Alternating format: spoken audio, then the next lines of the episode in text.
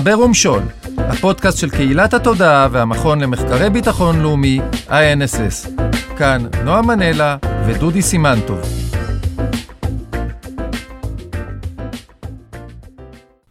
בוקר טוב, חבר ומשול מספר 4, והפעם עם uh, גיא דגן, מנהל אבטחת מידע וסייבר בתחום הבנקאות. מנהל מודעות אבטחת מידע וסייבר בתחום... מודעות? כן. או, איזה תוספת מעניין. מה זה אומר מודעות?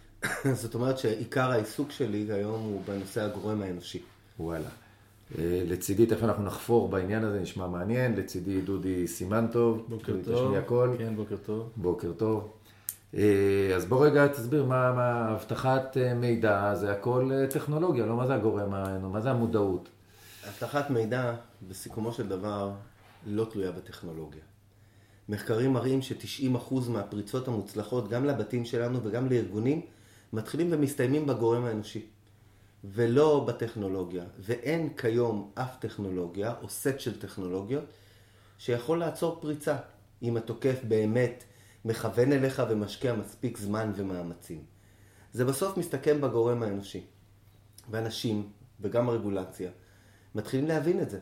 וגם חברות מתחילות להבין את כל הנושא הזה, שבסיכומו של דבר קו ההגנה שלך לא יהיה שלם בלי שתגייס את העובדים שלך, את הספקים שלך, לפעמים גם את הלקוחות שלך. אולי גם את האזרחים של המדינה שלך. ברמה גלובלית, כן. זאת אומרת, אנחנו כן מדברים על הבנה תודעתית של, ה... של חשיבות הסייבר, אבל אני בן אדם קטן, אני, מה, מה, מה לי ולדבר הזה? אתה, השאלה שלך במקום, בדיוק כאן. הנושא של תקיפות מדינתיות או תקיפות כנגד אזרחים של מדינה יכולים לבוא, יכולות לבוא בעצם כתקיפות פרטניות כנגד אזרח, משהו כמו, כמו תוכנת כופר שפשוט יורדת אליך למחשב, בתור אזרח מצפינה לך את הקבצים, זה משהו מקומי, ואז אתה נדרש לשלם ביטקוין או לעלות מגיבוי של ה, את המחשב שלך. ותקיפות, שהן תקיפות קצת יותר מתוחכמות, יכולות להגיע במסווה של תקיפות של אזרחים, אבל מהאזרחים האלה בעצם מגיעים לחברות או לתשתיות הקריטיות. זה. מתחיל בקטן ונמשך בענק. אבל זה נשמע לי מן עבריינים. היה פעם עבריינות כזאת, חטפו את הבת אה, של ג'ף הרסט אל העיתונות, פטרישי ביקשו כופר, זה דומה. מדינות עושות את זה? מדינות, כן, מדינות תוקפות גם בשביל כופר. אני לא יודע אם שמעתם לאחרונה, לפני כמה חודשים הייתה תקיפה גלובלית, תקיפת כופר גלובלית שנקראה וונקריי ברחבי העולם. התקיפה הזאת תקפה באירופה. מה זה נקרא? מי קרא לה ככה? החוקרים הראשונים שזיהו אותה, נתנו לה שם, אנשי ה-NSS, הקהילה שלו, הקהילה שלי, כן. קהילה שפעם קראו לה אבטחת מידע, היום... אבטחת מידע וסייבר. פעם קראו לה ככה, היום. הם נהיים מתוחכמים, כן. לא ניכנס לפירוש המילה סייבר. אבל התקיפה הזאת הייתה תקיפה גלובלית שהתרכזה באירופה ובארצות הברית. תקיפת כופר שתקפה ארגונים, השביתה 16 בתי חולים באנגליה, את חברת טלפוניקה הספרדית, מפעלים של רנו וניסן באירופה, את, אה, אה, ועוד המון המון חברות, אני לא, לא אגיד את כולם, אבל מדובר על מעל 200 אלף מחשבים ברחבי העולם. והתקיפה הזאת בעצם השתמשה בחולשה של פרוטוקול תקשורת על מנת להתפשט. עכשיו, החולשה של פרוטוקול התקשורת הזאת פורסמה מדליפה שדלפה ל-NSA. אני מנסה לסדר לכם פה את, או, את רגע, הראש, רגע, כי בוא, יש. לנו פה... מה זה פרוטוקול בעצם... תקשורת בכלל? רגע, שנייה, אתה זרקת איזה buzzwords כאילו כולם... מה, מה זה פרוטוקול תקשורת? אוקיי, בוא נתחיל בבסיס. פרוטוקול תקשורת זה בעצם הדרך שבה המחשב מתקשר עם הרשת. אחד מהפרוטוקולים שעליו בעצם מתבססת התקשורת בין מחשבים. הפרוטוקול הספציפי הזה מדובר, נקרא SMB, אחד מפרוטוקולי התקשורת שעוברים בתקשורת בין מחשבים, ויש לו בעצם פורטים מסוימים. אנחנו מתחברים בין מחשבים בקווי תקשורת בפורטים מסוימים. יש פורטים dedicated לאינטרנט, פורטים שהם dedicated ל-firewall, עם פורטים שהם dedicated לסוג תקשורות מסוימות. וה... בעצם תולעת הכופר הזאת השתמשה בחולשה שקשורה לפרוטוקול תקשורת על מנת להתפשט בתוך הרשת של המחשוב, בתוך רשת המחשוב של החברות האלה. אז אתה בעצם אומר שיש פה ניצול של התנהגות אזרחים כשאנחנו יודעים שמדינות בדרך כלל תוקפות סתם על פי מקורות זרים, אנחנו לא יודעים, נניח ישראל או ה-NSA תקפו שם את הצנטריפוגות האיראניות, נכון? על פי מקורות על זרים. על פי מקורות זרים, ולכאורה, ולכאורה, והואיל וצד א'. אז זה בעצם מדינה מול מדינה. אתה אומר שפה יש סיפור אחר, שפה מדינה נכנסת, לכאורה צפון קוריאה, נכון? שלא ייקח אותנו שם למחנות. ונכנס דרך אזרחים לתוך המערכות האלה, זה מה שאתה אומר? אני אומר שהסיפור עוד הרבה יותר מסובך מזה. אני אומר שהסיפור מתחיל בזה שהייתה דליפה של כלי תקיפה של ה-NSA. דלפה. לא יודע איך כמובן, אבל דלפה, דלפה... אני שמעתי שהדליפה הזאת היא יותר אה, מטרידה את ה-NSA מאשר אה, סנודן. הרבה בחינות. אה, אם אתה מדבר על הדליפה הראשונה, לאחרונה קרו שתי דליפות מאוד מרכזיות מה-NSA. אחת, דליפה שקבוצה של תוקפים שנקראת Shadow Brokers כבר קיימת כשנה, כנראה הועברו עליה כלי תקיפה של ה-NSA, ואחת לרבעון בערך הם מפרסמים למנויים שלהם, שלהיות מנוי שלהם, אם אני לא טועה, עולה בערך 17-18 אלף דולר, הם מפרסמים למנויים שלהם כלי תקיפה, עוד קצת כלי תקיפה חדשים של ה-NSA שקיימים הם יושבים בארצות הברית, הם עוד לא עצורים. הם יושבים. מה זה, מה הפירוש יושבים? לא, לא, לא, איפה הם מוקמים פיזית? איפה הבן אדם אפשר לתפוס אותו? אין לנו מושג. אין לאף אחד מושג. אף אחד לא יודע איפה, זה קורה לא בדארקנט או בוויזיבלנט? זה קורה בדארקנט כמובן. אה, אוקיי. שם אנחנו עוד נצלול. זה שאלה אם זה עומד מאחורי זה רוסים או אולי אמריקאים שרוצים להרוויח כסף. כן, זהו. השאלה גם אם ה-NSA עומד מאחורי הסיפור הזה וכל זה. זה הוקס כאילו מאוד רציני כדי לראות מי קונה את הכלים ואחרי זה לעקוב אחריו ולראות מה קורה, אף אחד לא יודע. אז זו הדליפה הראשונה. ולאחרונה, ממש לפני חודש, חודשיים, אני לא טועה, הייתה שוב פעם דליפה די גדולה מה-NSA. גם מה-CIA הייתה דליפה. אבל הסיפור שלנו מתרכז בחולשה בפרוטוקול תקשורת שקשור לדליפות של ה-NSA, לצורך העניין. מה שיפה בסיפור הזה, שמייקרוסופט זיהתה את החולשה בפרוטוקול התקשורת ופרסמה עדכון מספר חודשים לפני התקיפה עצמה. ופה בעצם בא לידי ביטוי כל הנושא הזה של הגורם האנושי ואיך חברות מתנהלות ברחבי העולם ולמה ההאקרים נמצאים ארבע צעדים לפנינו. כי לכאורה הנושא נורא פשוט, לא הייתה צריכה להיות תקיפה כאן. פורסמה, פורסם בעצם עדכון לחולשה הזאתי. חברות היו אמורות להתקין את העדכון הזה, והתולעת הכופר הזאת לא הייתה אמורה לפעול בכלל. אבל... אף אחד לא עושה את זה. אף אחד לא עושה את זה. מטעמים שיכולים להיות לגיטימיים לחלוטין, ואני לא מדבר על חברות קטנות. תאר לך שאתה חברה של 2,000-3,000 איש, בסדר? חברה ממוצעת קטנה. אתה אף פעם לא תעלה עדכון תוכנה או עדכון מערכת הפעלה ישירות לייצור שלך. כי עדכון כזה יכול בטעות, וכבר קרו עדכונים של מייקרוסופט שהשביתו את הייצור. אתה לא מוכן לקחת את הסיכון הזה. ואז לרוב כל נושא הזה של הפצ'פוצ'ים, אנחנו קוראים לזה, כל נושא של העדכוני תוכנה האלה, יכול לקחת גם חודשים עד שבעצם עדכון כזה, גם אם הוא עדכון קריטי, נכנס לייצור. וואלה. וזה מה שקרה במקרה הזה. במקרה הזה התולעת התפשטה כנראה דרך... רגע, אז, אז, אז בעצם עקב איזה זליגה מה-NSA, זה מתחיל להתגלגל, וזה מגיע להתגלגל. לצפון קוריאה. זה מגיע לדארקנט. ובדארקנט אנחנו לא יודעים מי קונה מה ולמה קונים ומי עומד מאחורי הקניות האלה. והחולשה הזאת כנראה הגיעה ל... לידי קבוצת תקיפה צפון קוריאנית, לכאורה, כמובן, ותכף אני אסביר לך למה אני קורא להם צפון קוריאנים לצורך העניין.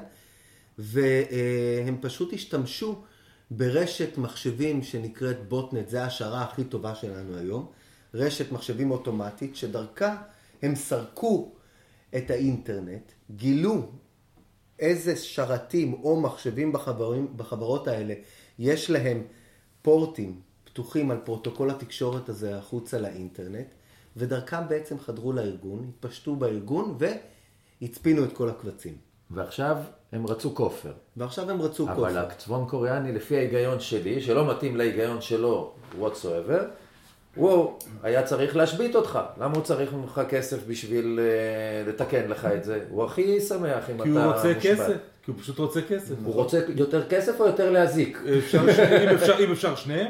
אה, בגדול, במקרה הזה הוא רצה כסף. הוא לא רצה יותר להזיק, זה ההשערה, צפון קוריאה נמצאת תחת אמברגו מאוד רציני. חסר להם כספים. אחת מהדרכים שמאוד לגיטימיות גם ביניהם להשיג כסף, זה דרך תוכנת כופר. אז הם פשוט זה תקפו השוד- את זה השוד העולם. הבנקי. שילמו זה- להם? זה שוד הבנקים? זה שוד הבנקים החדש. זה שוד הבנקים החדש, או שוד האזרחים החדש, או להם? שוד העולמי החדש. מישהו שילם להם? שול, שיל, שילמו להם, זאת אומרת ארנקי הביטקוין שהיו מקושרים ל- לתקיפות האלה הרוויחו, אם אני לא טועה, בספירה האחרונה משהו כמו איזה 200-300 אלף דולר, שזה היה בכלל נורא מוזר כי ארגונים מיעטו לשלם. היית מצפה שהמון ארגונים מסביב לעולם ישלמו, אבל מיעטו לשלם. ורוב הארגונים פשוט ספגו את הסיפור הזה, הפסידו קצת עבודה, הפסידו גיבויים, הפסידו מה שקרה. ולמה, ולמה אנחנו אומרים צפון קוריאה? הוא לא זוכה פה באיזה עילת אה, יתר? אולי זה איזה האקר בן 17 מאשדוד, עשה קופה. אפשר ללכת לסוכנויות רכב, לראות מי קנה, איזה ילד בן 17 קנה פרארי לאחרונה. משהו כזה. הוא לא סתם אומר צפון קוריאה. אז ההשערה, המלומדת והמבוססת של צפון קוריאה נובעת מזה שכשניתחנו, או ניתחו חוקרים בתעשייה את, ה, את הנוזקה הזאת, את הרנסום או תולעת הכופר הזאת, הם גילו בשיטה מאוד ספציפית את אחת, כמה אינדיק... היו שם כמה אינדיקטורים בגדול, אבל אחת מהשיטות הי- הייתה, היה סוג של אה, שימוש בשיטה לקיבוץ קבצים שמאוד מאוד ייחודית לקבוצת התקיפה הזאת בצפון קוריאה. עכשיו, האם להגיד לכם ש-100% צפון קוריאה עמדה מאחורי זה? אין 100% בעולם הזה. יש טביעת אצבע אבל. אבל יש טביעת אצבע ויש השערות די מלומדות. האם מישהו סמלץ שזה יהיה. משהו שיצביע על צפון קוריאה כדי לגרום לעוד לחץ על צפון קוריאה? אז בואו אין רגע... לדעת. אה, תראו, יש פה משהו מעניין. מדינה, לפי ההשערה שלכם, תוקפת אזרחים, לא... מדברת עם אזרחים, עם בתי חולים, עם גורמים אזרחיים. היא רוצה את הכסף שלהם, אבל היא בעצם גם פוגעת בתחושת הביטחון שלהם, תחושת החדירות שלהם. בעצם, בן אדם בא לאיזשהו תור שהוא קבע לרופא, הוא לא יכול לעשות את התור הזה במשך תקופה. אז אני רוצה ללכת איתך עוד צעד ב- ב- במלחמה התודעתית הזאת, לאור העובדה שאנחנו כנראה די יודעים, תקן אותי אם אני טועה, שאת התקיפה הגדולה כנגד סוני הם כן עשו, כן. נכון? וכנגד הסרט הזה שהיה.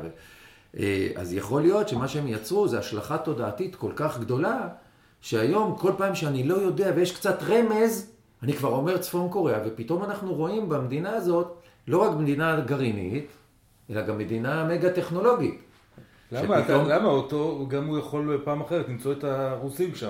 למה אתה חושב שזה תמיד יהיה צפון קוריאה? לא, אחרות כרגע מוצא- צפון קוריאה. לא, אבל בתקיפה אחרת הוא מוצא איזשהו אות אה, קירילית, ואז הוא יגיד לך זה הרוסים. נכון, אבל דווקא אז, זה אה, מעניין שהרוסים כבר יש לנו מספיק הוכחות שהוא עובד בזה, אבל הצפון קוריאה אנחנו הרי לא יודעים מספיק, וככה הוא מייצר איזו תודעה בעולם, איזה, של איזה מוח אה, מפלצתי כזה שנמצא שם, שיכול להיות שבין זה לבין המציאות המרחק הוא די גדול, וזה עוד תיאוריית אה, קונספירציה רק שהיא משחקת לטובתו, אנחנו מפחדים ממנו והוא מחליש אותנו. זה חלק מתיאוריות הקונספירציה היותר גדולה. אתה מסתכל על זה בקטן, נועם. אתה לא מסתכל על זה מספיק זה, גדול. זה קטן, זה קטן. תגדיל אותי, אם אתה, בשקל. אם אתה שואל אותי, לדעתי, אנחנו נמצאים באמצע, באמצעה של מלחמת העולם השלישית הקרה. זאת אומרת, מה שקורה כיום, זה מעניין אותי למה קראת לה קרה. אני היא קראתי לא לה קרה כי- בכלל, היא פשוט... אה, קראו מלחמה קרה כי היא לא קרתה. היא קורית. היא זה נכון, לא אבל קרה? אתה שומע רק על לא, זה דם ההיילייטים. קר, זה כאילו לא, לא ירו, נכון? נכון, לא, אני קורא לזה קר כי זה ברוב מלחמת העולם השלישית הזאת מתרחשת מתחת לפני השטח. אתה באמת שומע את ההיילייטים, בח- את ההיילייטים למעלה כשדבר, משהו מאוד גדול באמת מתפוצץ. אבל היום אין מדינה פחות או יותר שנחשבת להיות מעצמת סייבר, אם זה ארצות הברית, אה, אירופה, כמה מדינות באירופה, אנחנו מדברים על סין, אנחנו מדברים על צפון קוריאה, אנחנו מדברים על רוסיה, אנחנו מדברים לכאורה על ישראל. לכאורה. לכאורה, כל מה שקשור לארץ, אנחנו בלכאורה. זה שיעצרו אותנו כן, בגלל לא-. על ישראל אנחנו לא מדברים כאן. כן. אז אה, אה, משחקות היום במשחק הסייבר ברמות מטורפות. זאת אומרת, כשאתה שומע על תקיפה כזאת לרוב, אז התקיפה הזאת היא כבר אה, חלף זמנה. זאת אומרת, כבר השיגה את, המה, את, את מה שהיא צריכה ממזמן, עד שהיא התגלתה. יש תקיפות שישבו שנים במחשבים של חברות, ארגונים, ממשלות, וגילו אותם רק אחרי שנים, תוך כל מיני תוכנות ריגול מתוחכמות אז זה כאלה. בעצם, עכשיו אתה יודע מה למה זה זום? לזה. זה בעצם אומר, אם פעם היה רוסיה הייתה שותלת במערב, איזה קים פילבי כזה, מרגל אה, רדום, ומעירים אותו באיזשהו שלב, אוקיי? אז זה, זה, זה מתנהג דומה, זה, זה הריגול המודרני, נכון? הנה סיפור בשבילך. לפני בערך חודשיים הממשל האמריקאי החליט שהוא, Homeland Security החליטה שהיא מורידה את השימוש, אוסרת את, על השימוש של, המוצ... של אה, מוצרים של חברת אבטחת המידע קספרסקי. בכל מה שקשור לגורמי ממשל. אין יותר בממשל האמריקאי מוצרים וואלה. של חברת האבטחה הרוסית. וואלה, הוא הוציא אותו. אוקיי. הטענה למה הם הוציאו אותם, לפי הממשל האמריקאי, הטענה שלהם שרוסיה מרגלת אחרי האמריקאים דרך מוצרי חברת האבטחה, אבטחת המידע הזה. הגיוני. זה הסיבה, דרך אגב, שאני לא מת על טמבלר, אה, טלגרם, האפליקציה. כי מצד אחד נורא מאובטחת, ומצד שני, בסוף אתה לא יודע מי מושך שם עד הסוף. זה מעניין שגוף אבטחת מידע, גוף שאמור לשמור עליך, הוא בעצם זה ש... פוגע בך. כן, זה, זה מאוד כאילו... הגיוני, מאוד הגיוני. זה, אבל אם אתה... אתה... אתה ממש תמים. אני יוצא מנקודת הנחה ששום דבר לא מאובטח. אין שום דבר מאובטח. נכון, אבל וואטסאפ, אני יודע אצל מי הוא, נכון? כן. אצל צוקר אני יודע מה הוא עושה, מוכר את הזה, יש לי, עושה לי פרסומות. טלגרם, זה כבר סיפור אה, יותר מורכב. אמנם אנחנו יודעים מי עומד, אה, מי הבעלים, אבל אנחנו לא יודעים תחנה אחת מאחוריו, נכון? אנחנו אף פעם כנראה לא נדע. רק נגיד למאזינים שלא רואים את שפת הגוף שלנו, שכולה אין מה לעשות עם הידיים ככה. זאת אומרת, השאלה היא לא אם אתה מוכר את המידע שלך, השאלה למי. כן, השאלה מי מוכר את המידע שלך. ומי מוכר את המידע שלך. רגע, תמשיך את הסיפור של קספרסקי. אני חוזר לסיפור של קספרסקי, אז לפני חודשיים ארה"ב אסרה על שימוש במוצרי של חברת אבטחת המידע קספרסקי בממשל האמריקאי. זה גרם גם לסוג של מפולת. בכל מה שקשור לשוק הקמעונאי האמריקאי קצת. חברת אבטחת המידע עמדה על הרגליים האחוריות של הטענה שאין בעניין דבר, ולשאלה, אה, בסיכומו של דבר, זה חודשיים אחרי זה, התפרסם שהדבר התגלה, כלומר, הממשל האמריקאי החליט ההחלטה הזאת לאחר טיפים שהוא קיבל מישראלים. מישראל. הוא קיבל טיפ מישראל בנוגע לחברת אבטחת המידע קספרסקי. עכשיו, כל מה שאני מספר לכם עכשיו זה תיאוריה, כמובן תיאוריה מופרכת מראש. שאני לוקח אתכם שנה וחצי, בערך שנתיים לפני. שיחות הגרעין בין האמריקאים לאיראנים באירופה, במלונות מסוימים. וכמובן מתגלה תוכנת ריגול מאוד מתוחכמת שיושבת במלונות האלה. וגם בחברת האבטחת המידע הקספרסקי, התוכנה הזאת לא התגלתה. התוכנה נקראה דוקו 2.0. זה היה השם של תוכנת הריגול הזו, שם שניתן לה. מאוד מתוחכם, פעם ראשונה שאנחנו רואים סוג של וירוס שיושב בזיכרון ולא במערכות קבצים. עד עכשיו הווירוסים ישבו במערכות הקבצים, פעם ראשונה הוא יושב בזיכרון, ובזיכרון אין לו tracing, כאילו אף אחד לא חיפש אותו שם. בקיצור, מישהו ריגל אחרי שיחות הגרעין בין האמריקאים לאיראנים, אין לי מושג למי יש אינטרס לעשות דברים כאלה. כן. לא יודע. אבל מה שמעניין אותנו בסיפור הזה, זה שהתוכנה הזאת, תוכנת הריגול, ישבה גם במחשבים של חברת אבטחת המידע הרוסית קספרסקי כמה וכמה חודשים, ואחד מהחוקרים שלה, שהריץ במקרה כלי אנליזה חדש על הרשת שלהם, במקרה עלה על הדבר הזה. כששאלו את יוג'ין קספרסקי, מי עומד מאחורי תוכנת הריגול הזאת, הוא אמר שאין לו מושג, אבל הם כנראה נחים בשבת. זו הייתה האמירה פחות או יותר מדויקת שלו. עכשיו אני לוקח אתכם שנתיים קדימה, ותשלימו את הקצוות לבד. כמובן שהכל תיאוריה כן, קיצונית כן. ומופרכת שלי. זה קשור אבל... לחוק המרכולים שעבר אתמול? בקריאה ראשונה, תודה לאל. אבל אה, זה הסיפור, הדברים מתקשרים אחד לשני. יש קבוצות תקיפה בחסות ממשלות, יש קבוצות תקיפה אה, בחסות, אה, בחסות גושים אפשר לקרוא לזה. יש מצב היום שקב... שממשלות משתמשות בארגוני פשע קיברנטיים או ארגוני פשע של סייבר, שזה ארגונים מטורפים, לתקוף מדינות אחרות כדי שלא יוכלו לחזור אליהם ולטעון שהם תקפו אותם. צד שלישי. צד שלישי, וזה שימוש של מדינות בארגוני פשע. וואלה, זה מדהים הדבר הזה. אתה יודע, עולה לי אסוציאציה. יש לי שאלה, אם אתה, תוך הנקודת מבט שלך, שאני מבין שהיא גלובלית, אתה מסתכל על על העולם הזה, אתה לא מסתכל על ישראל. האם אתה רואה הבדל בהתנהגות של מדינות, מדינות, מדינות דמוקרטיות לעומת מדינות אה, לא דמוקרטיות? אם לשים את האצבע על מה שאתה אומר, אז התחושה הראשונה שקופצת לי שהמדינות הלא דמוקרטיות קצת יותר קיצוניות, או יותר מוחצנות, אם אפשר להגיד, בתקיפות האלה. הרי אף אחד לא מודה שהוא תקף. אין דבר כזה. אבל אפשר להגיד שהתקיפות של, נקרא לזה, המדינות הפחות דמוקרטיות, הן יותר מוחצנות. אתה מכיר, אתה יודע מה זה? רגע, תסיים. שנייה, מה? מה אתה מתכוון? יותר מוחצנות, יש להם, יש להם high profile יותר גדול, אם זה הפריצה למחשבים של המפלגה הדמוקרטית בבחירות האחרונות בארצות הברית, שהיא פריצת high profile יותר. אם זה... לא אכפת להם להיתפס? פחות אכפת להם להיתפס? לא, לא. מאוד אכפת להם לא להיתפס. אבל פשוט ה... ה... איך נקרא לזה? כמות המחסומים שהם צריכים לעבור לפני שמישהו נותן את ההוראה לתקוף או בצורה כזאת או אחרת, היא פחותה לטעמי. ואז התקיפות האלה נעשות בצורה יותר נחרצת, יותר אה, אה, רצינית, כמו ההשבתה של שליש מתחנות הכוח באוקראינה, כמו התקיפה שהייתה לפני, שהשביתה את אוקראינה לפני חודשיים. אתה, אתה יודע מה זה, שנייה, אתה יודע מה זה דוקטרינת גרסימוב? אתה יודע מה זה? דוק... אני פחות. אז אה, דוקטרינת גרסימוב זה בעצם הרמטכ"ל הרוסי, שאמר שדרך הסייבר וההאקינג, אפרופו מדינות מודות או לא, מודות, או לא מודות, אפשר להיכנס בעצם לתוך אה, שסעים חברתיים של מדינות ולהחליש אותן לחלוטין. הם עושים את זה גם דרך המערכות הרשתיות הרגילות וגם אני מניח דרך אה, פעולות כאלה. פעולה מהסוג של WannaCry היא קלאסית להחליש את הביטחון של האנשים בתוך העולם הזה. אני מסכים איתך, הרבה מעבר לעולם הזה. זה משהו שבא לפגוע במרקם החברתי והתודעתי הכללי, בכלל. לדעת שאתה לא מוגן. אתה לא מוגן בבית שלך היום. וואלה. בגדול, אתה היום, אני אקח את זה, אם אני אקח את זה לקיצון, אני אגיד שאתה, הדוקטורינה הזאת שלי זה לא יקרה ואנחנו ישראלים מתים על זה שלי זה לא יקרה, כבר לא תופס.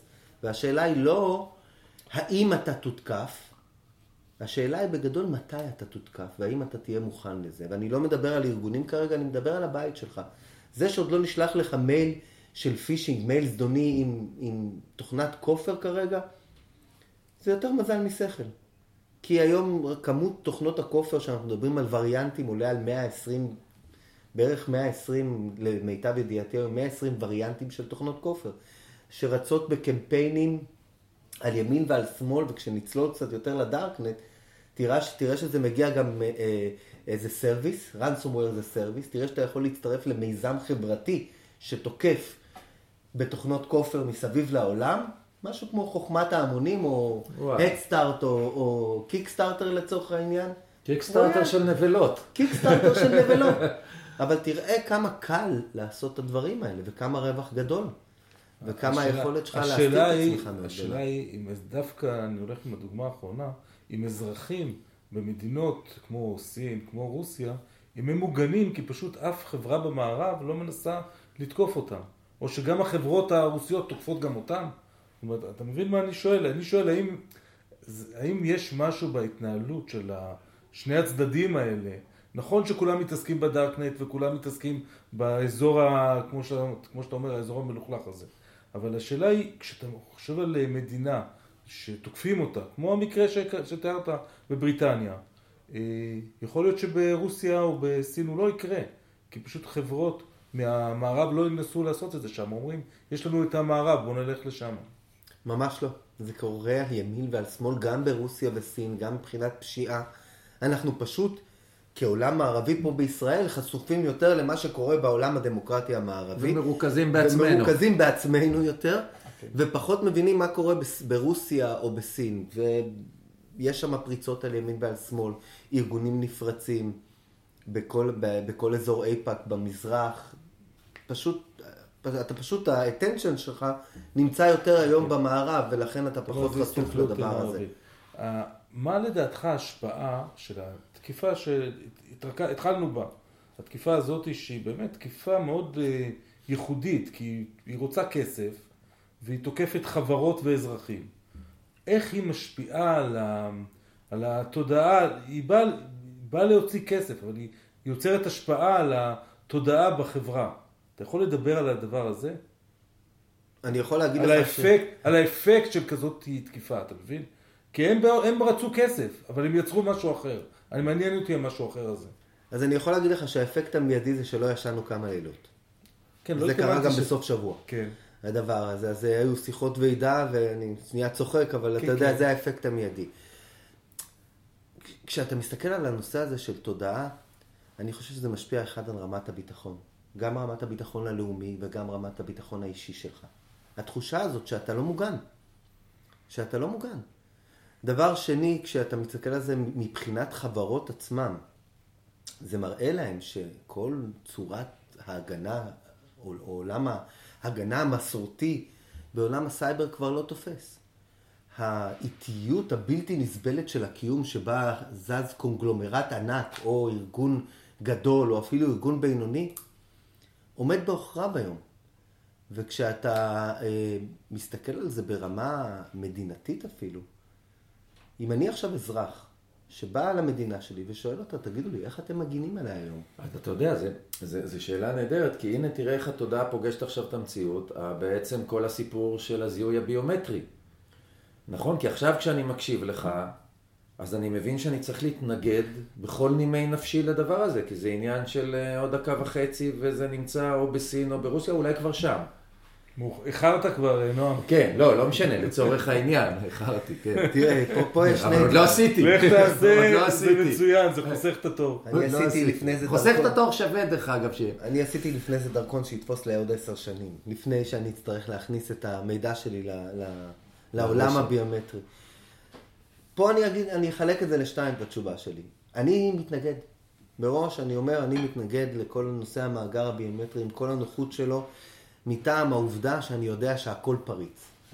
הכל פריץ, השאלה היא רק כמה זמן ומאמצים ומי עומד מאחורי התקיפה הזאת. ואלה שעושים אותו, כל הטכנולוגים האלה, הם, הם, הם מבינים את מה שאתה אומר, או שהם אומרים, אנחנו נצליח לאבטח אותו במאה אחוז, אתה מנסה לסבך. אותי עם הקולגות שלי? לא, אני אומר באופן לא, עקרוני, אני אומר, לא באופן.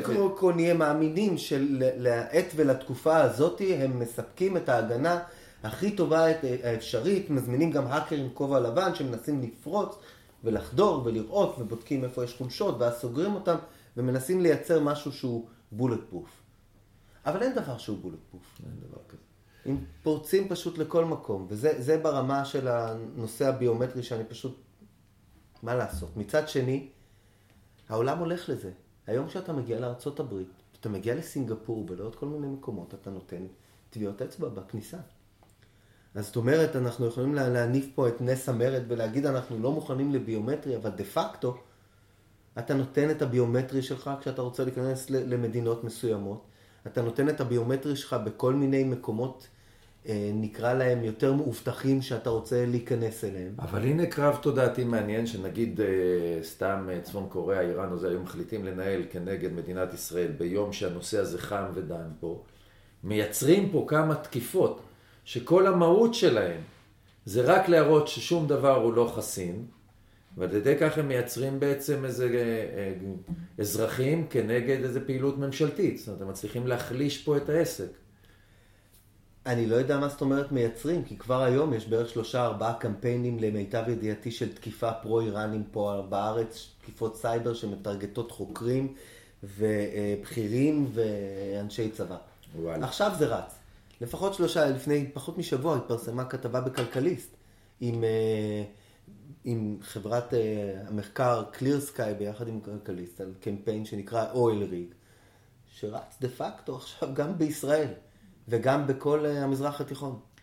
אז עכשיו, אה, נראה לי שזה הזמן להתחיל לצלול למעמקי הדארקנט, לעולם האפל הזה, ולדון עליו קצת. אבל זה אנחנו נעשה בחלק השני של הפודקאסט. אז קודם כל נגיד לך תודה, אוקיי? תודה לכם. אתה רוצה להיפרד? אז תודה ו...